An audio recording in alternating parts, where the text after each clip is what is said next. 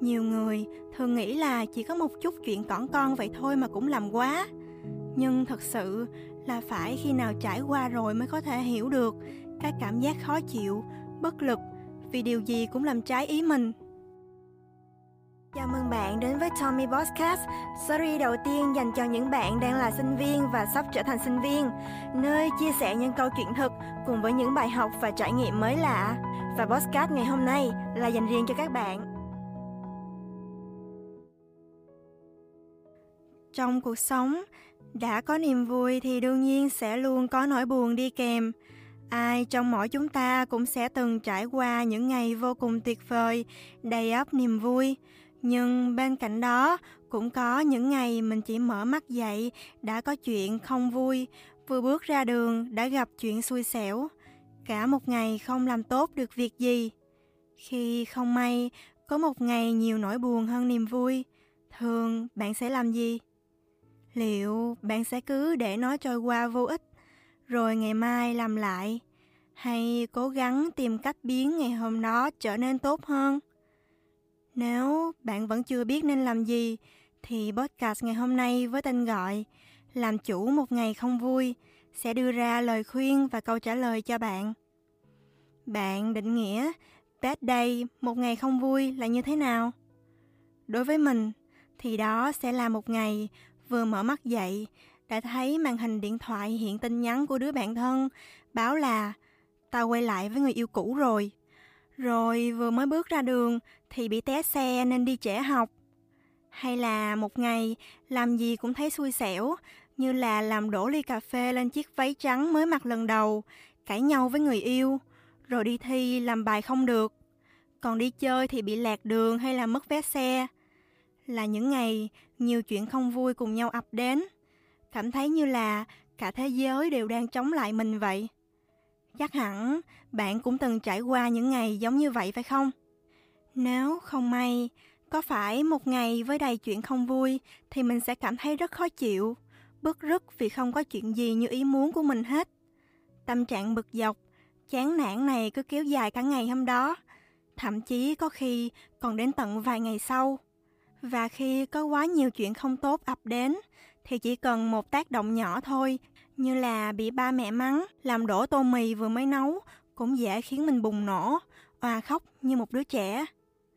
Nhiều người thường nghĩ là chỉ có một chút chuyện cỏn con vậy thôi mà cũng làm quá. Nhưng thật sự là phải khi nào trải qua rồi mới có thể hiểu được cái cảm giác khó chịu, bất lực vì điều gì cũng làm trái ý mình. Sau một ngày như vậy, mình thường đành mặc kệ và để nó trôi qua trong sự bực mình và không vui. Lên giường đi ngủ với những suy nghĩ trách móc rằng sao mình lại xui xẻo như vậy chứ?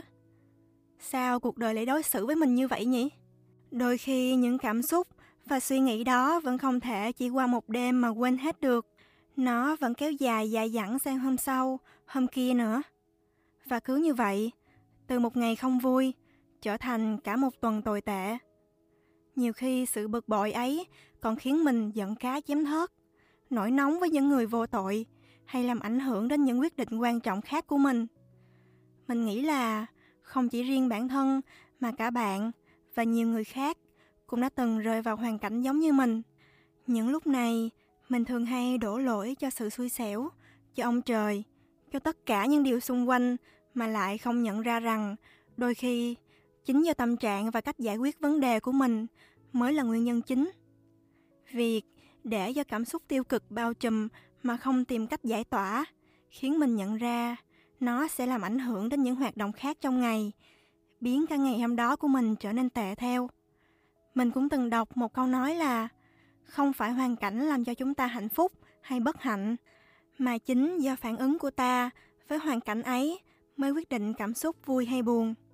Điều này cũng góp phần làm thay đổi suy nghĩ của mình và sau đó nếu chẳng may lại có một ngày không vui, nếu cảm thấy có thể thay đổi hay cứu vãn được thì mình sẽ cố gắng cải thiện ngày hôm đó để nó không trở thành một ngày đáng quên với đầy sự tiêu cực để lại.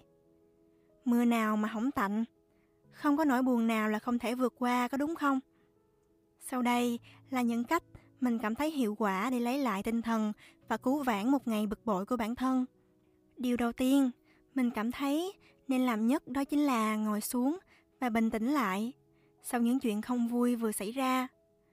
Mình cần một ít thời gian để xử lý cảm xúc tiêu cực ấy và làm chúng nguôi lại trước khi tiếp tục bất cứ việc gì. Vì nếu như vẫn giữ sự khó chịu, bực dọc đó vào trong những công việc khác, hoạt động sau đó, khả năng cao là mình sẽ lại làm hỏng việc và lại tiếp tục trở thành một trong những chuyện không vui trong ngày. Và khi có thời gian bình tĩnh và suy nghĩ lại, mình cũng sẽ nhận ra được nguyên nhân vì sao lại dẫn đến những chuyện không mong muốn. Có thể là do mình đã không quản lý thời gian đúng cách hay xử lý vấn đề không tốt.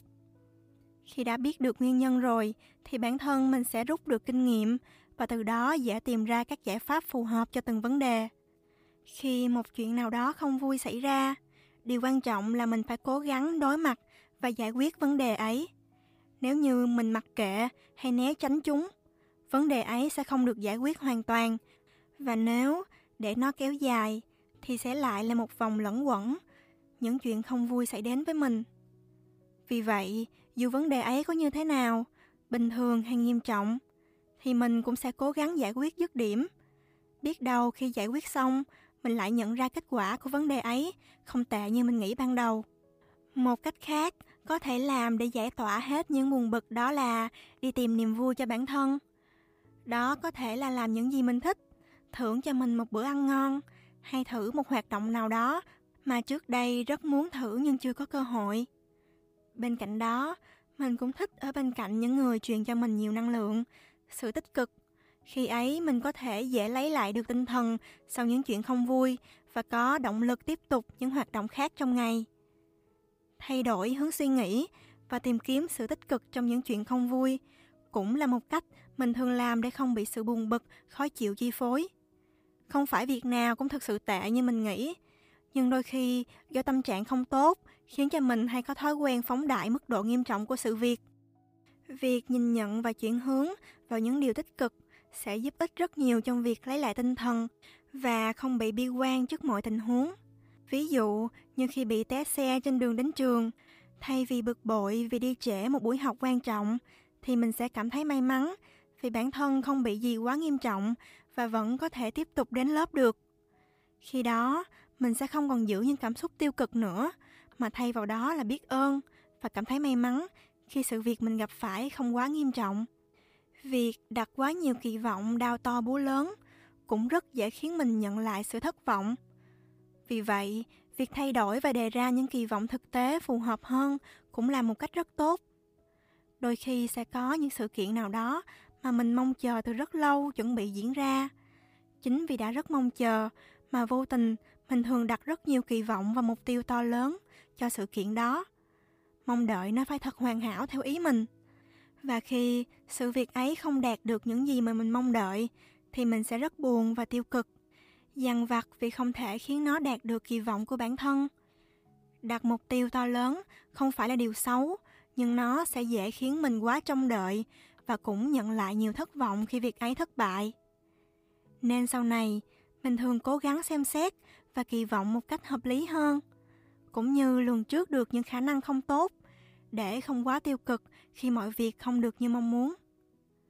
Trong cuộc sống, không thể tránh khỏi những ngày xui xẻo và u ám, tưởng chừng như bất lực vì không có gì được như ý mình. Tuy nhiên, một ngày tồi tệ không có nghĩa là cả đời cũng sẽ như thế. Vậy nên, nếu có chẳng may trải qua một ngày như vậy, bạn cũng đừng bỏ cuộc và mất niềm tin vào mọi điều xung quanh nhé. Hãy mạnh mẽ đối mặt và giải quyết chúng bởi vì tâm trạng của bạn sẽ là điều cốt lõi quyết định sự việc ấy sẽ diễn ra theo hướng tích cực hay tiêu cực. Một ngày mới tốt đẹp hơn rồi sẽ đến với bạn sớm thôi.